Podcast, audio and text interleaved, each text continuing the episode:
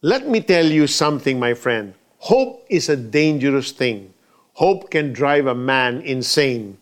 Kung napanood mo na ang 1994 movie na The Shawshank Redemption, siguro narinig mo rin ang linyang ito na sinabi ng character na si Red. Sobrang disappointed si Red sa kapwa niyang inmate na si Andy sa Shawshank State Penitentiary. Ang dahil naniniwala si Andy sa salitang hope.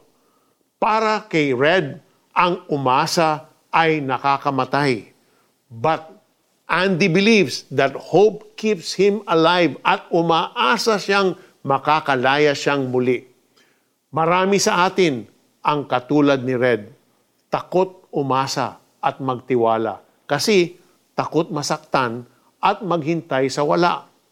Hope according to Merriam-Webster Dictionary, is to cherish a desire with anticipation, to want something to happen or be true, to expect with confidence, to trust. The Bible says the same thing about hope.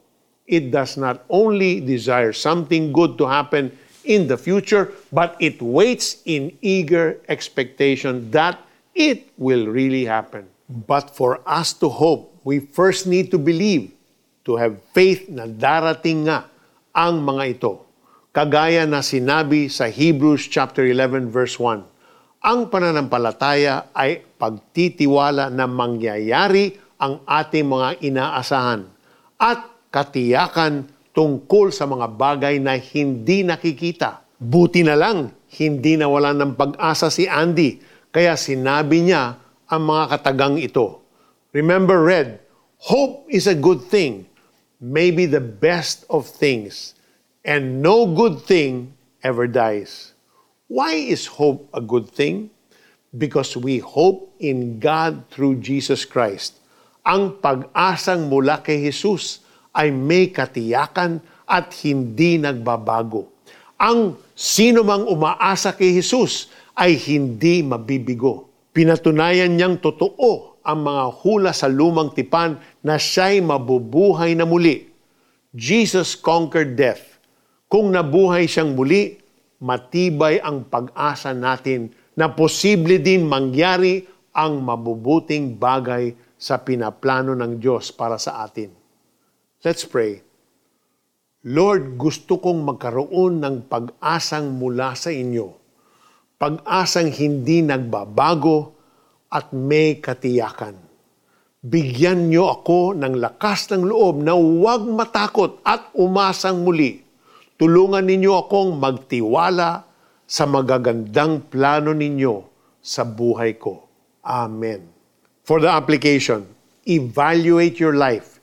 Ilista mo ang magagandang bagay o pangarap na sinukuan mo na.